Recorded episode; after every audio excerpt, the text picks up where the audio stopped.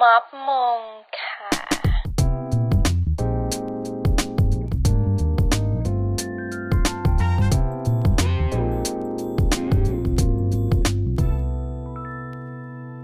ม็อบมงพอดแคสต์ดีๆ ที่อยากจะมอบมงให้กับคนไปม็อบ พร้อมนำเสนอเรื่องราวดีๆ ให้แก่ผู้ฟังทุกท่านผ่านมุมมองที่แตกต่างแต่ไม่แตกแยก วันนี้พบกับพิธีกรการ์ตูนเกรซค่ะ อะก็วันนี้เราจะมาพูดถึง ประเด็นเรื่องอะมุมมองผ่านโลกกำบังเนาะคะ ก็วันนี้จะมีแขกรับเชิญชื่อคุณฟ้านะคะ ค่ะ สวัสดีค่ะ ค่ะ เป็นแขกรับเชิญที่เอ่อได้ไป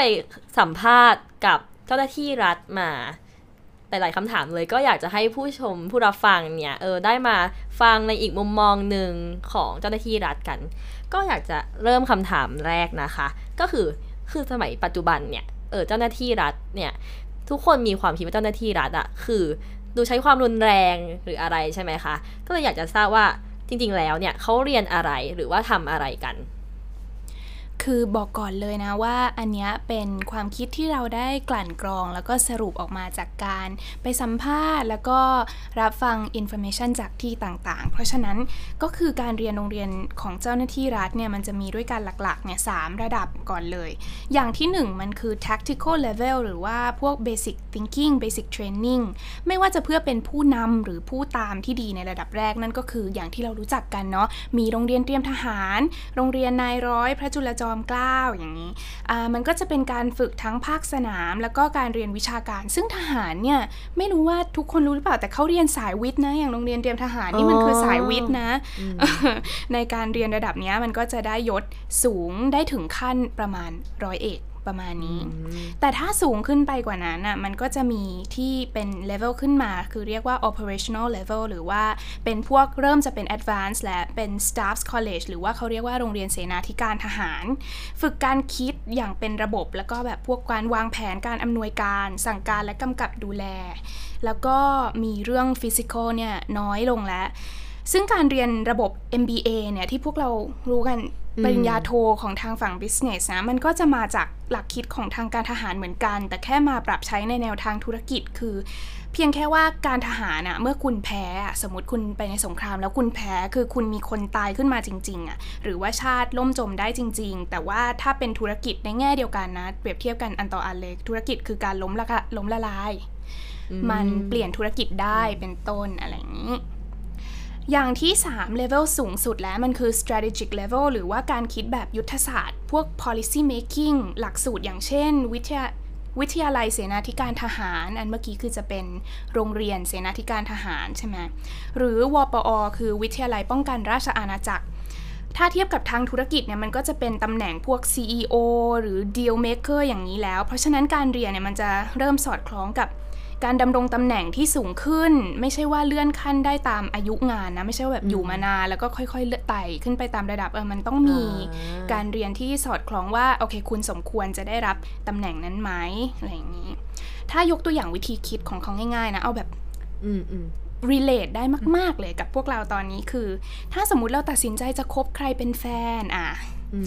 ระดับ strategic level เนี่ยเราก็จะไม่มองแค่หน้าตาหรือนิสัยใจคออ่าน่ารัอ่าใช่กอะไรอย่างนี้ละอ่าเราก็จะมองไปถึงขั้นว่าครอบครัวของเขาเป็นยังไงพื้นฐานการศึกษาเป็นยังไงอะ goal ในชีวิตเป็นยังไงเราไปกันได้ไหมประมาณนี้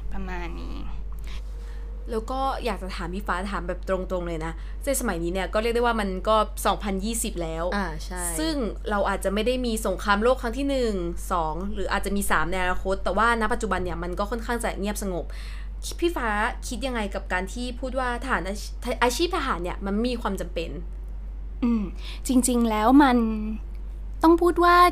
ยังจำเป็นแหละ แต่ว่าต้องมองในมุมมองแบบไหน อืม ทีนี้มันจะมีสิ่งที่เรียกว่ายุทธศาสตร์ชาติ คือ national strategy ทุกประเทศต้องมี คือเป็นโกของชาติ เช่น อะ ประเทศไทยต้องการเป็นอะไร ถ้าอ่า เป็น best geography ในโลกไหม หรือว่าการเป็น world medical hub ไหมอย่างนี้ คือตอนนี้ประเทศไทยก็ถือว่าค่อนข้างจะดำรงตำแหน่งค่อนข้างสูงเลยในส่วนของทางการแพทย์ในโลกนี้นะ ดูจากในช่วงโควิด -19 เป็นต้นนะ แต่ว่าอะอย่าว่าแต่ชาติต้องมียุทธศาสตร์ชาติเลย คนเราก็ต้องมียุทธศาสตร์ คือคนคนหนึ่งอะจะประสบความสำเร็จในชีวิตอะเราก็ต้องแพลนชีวิตตัวเองใช่ไหมอืมเป็นใช่ direction ที่เราจะแบบพาตัวเองไปถึงโกที่เราอยากจะได้เนี่ยอืมซึ่งอะในเรื่องความสัมพันธ์ระหว่างประเทศเนี่ยนะ ประเทศไทยอะเป็น golden strategic location ยังไงก็คือทำไมประเทศมหาอำนาจถึงอยากจะต้องได้ส่วนแบ่งพื้นที่เนี้ย คือในในปัจจุบันเนี้ยยุค 2020 มันอาจจะไม่ได้มีสงครามอย่างที่เราว่าจริงๆอะแต่ว่ามันอาจจะมี civil war ได้คืออะไรที่มันเป็น hidden agenda อยู่เบื้องหลังแล้วคนในประเทศอาจจะ ไม่รู้ด้วยซ้ำแต่ว่าคนที่เขาทำงานทางนี้มันยังต้องรู้อยู่ เช่นอะประเทศเรามีดีตรงที่มีสภาพอากาศที่มันค่อนข้างจะ mild ตลอดปีคือคือมันอบอุ่นอะมันอยู่ได้มันไม่ใช่ว่าหนาวจนจนคนแข็งตายหรือว่าร้อนขนาดอะประเทศที่มีทะเลทรายอะไรประมาณนี้แล้วประเทศเราก็ไม่มีภัยพิบัติทางธรรมชาติ เช่น ไม่เหมือนญี่ปุ่นที่มีแผ่นดินไหวหรือว่าภูเขาไฟระเบิด หรือสึนามิอะไรอย่างนี้ แล้วประเทศเรายังมีทะเลรอบด้าน อันนี้คือมันเป็นศูนย์กลางของการคมนาคมจากหลายที่ และมันมีความ stable ในหลาย ๆ เรื่องประเทศเราอะต้องพูดตามความเป็นจริง เพราะฉะนั้นมมันเลยต้องมียุทธศาสตร์ในการที่จะต้องปกป้องความเป็นที่หนึ่งต่างๆ เหล่านี้เอาไว้ อืม อืม แล้วอย่างนี้คือ อยากถามว่าเจ้าหน้าที่รัฐเนี่ยมีความคิดเห็นยังไงกับความขัดแย้งที่เออมีม็อบหรือมีผู้ชุมนุมมาประท้วงกันนะคะ อันเนี้ยไม่สามารถที่เราจะบอกถูกผิดได้เลย คือมันอาจจะเป็นอ g e n d a ที่ออกมาจากตัวม็อบเอง คือคนที่มาม็อบเนี่ยมีกำลังใจที่อยากจะให้เกิดความเปลี่ยนแปลงจริง ๆ หรือว่าคนที่เริ่มต้นม็อบขึ้นมาเนี่ยเขาอาจจะได้รับ hidden agenda มาจากใครอีกทีหนึ่ง ก็เป็นไปได้ทางนั้นเราไม่มีใครรู้เลย มันอาจจะมาจากมือที่สองมือที่สามก็ได้ แต่ว่าโดยปกติแล้วในความขัดแย้งทั่วโลกเลยเนี่ย ไม่ว่าจะที่ไหนในโลกมันมีเรื่องเบื้องหลังทั้งสิ้น ไม่ว่าจะเป็นเบื้องลึกเบื้องตื้นอะไรอย่างเงี้ยเพราะฉะนั้นเราก็ไม่สามารถบอกได้เหมือนกันว่าจริง ๆ แล้วมันคืออะไร เราเป็นแค่คนธรรมดาคนหนึ่งเนาะแต่ว่าอย่างที่บอกไปเมื่อกี้ว่าประเทศไทยมีสิ่งดีๆ อย่างนั้นอย่างนี้ต่างชาติก็ มันก็อยากได้เป็นธรรมดา อันนี้เราก็ก็ต้องฝากไว้ให้คิดต่อ ค่ะอืมก็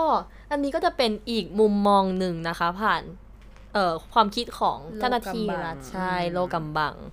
เออก็อยากให้ผู้ฟังเนี่ย ก็ลองเอาไป เออวิจารมีวิจารณญาณเชื่อในมุมมองของตัวเองนะคะ เพราะว่าอันนี้ก็มีหลากหลายด้านมีหลากหลายความคิดเหมือนกันใช่ไหมใช่คือเราจริง ๆ เราจะต้องบอกว่าทุกอย่างเนี่ยมันมีสองแง่มุมอยู่แล้วคือ แต่ละคนเนี่ยมันแตกต่างกัน อันนี้อืมคือใช่พื้นฐานอยู่แล้ว ซึ่งโอเค เราในฐานะผู้ชุมนุมเราอาจจะมองอีกแบบหนึ่งเราในฐานะคนทำพอดแคสต์ก็มองอีกแบบหนึ่งอืมและทหารที่ออกมาก็มองอีกแบบหนึ่งเหมือนกันใช่อาจจะมีโอเคมือที่มองไม่เห็นมือที่สามที่สี่อย่างที่พี่ฟ้าพูดแต่ว่า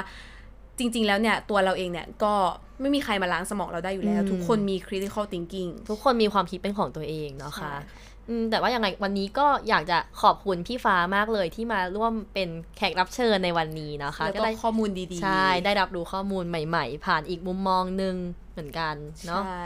ก็พอดแคสต์ของเราเนี่ย มอบมงเนี่ยก็ดำเนินมาถึงดำตเนิอนนมาถึสุงดตอนสุดท้าท้ายยแล้วโอ้ยเศร้ามากเลยค่ะ จริง อืม ก็อยากจะกล่าวอำลานะคะ ก็อยากจะขอขอบคุณผู้ฟังทุกท่านนะคะ ที่ติดตามมาตั้งแต่ตอนหนึ่งถึงตอนที่ 5 ซึ่งน่าเสียดายมากที่เราเนี่ยยังไม่ได้มีโอกาสดีๆ ที่จะเล่าเรื่องราวมุมอื่นๆ อีกมากมาย และจนถึงปัจจุบันนะคะ ก็สถานการณ์การเมืองเนี่ยก็ยังไม่หมดไป แล้วก็ยังมีเหตุการณ์อยู่เรื่อยๆ ก็อยากจะขอฝากให้ทุกคนเนี่ยช่วยติดตาม แล้วก็ออกมาชุมนุมใช่ใช่หรือว่าเป็นกระบอกเสียงช่วยกัน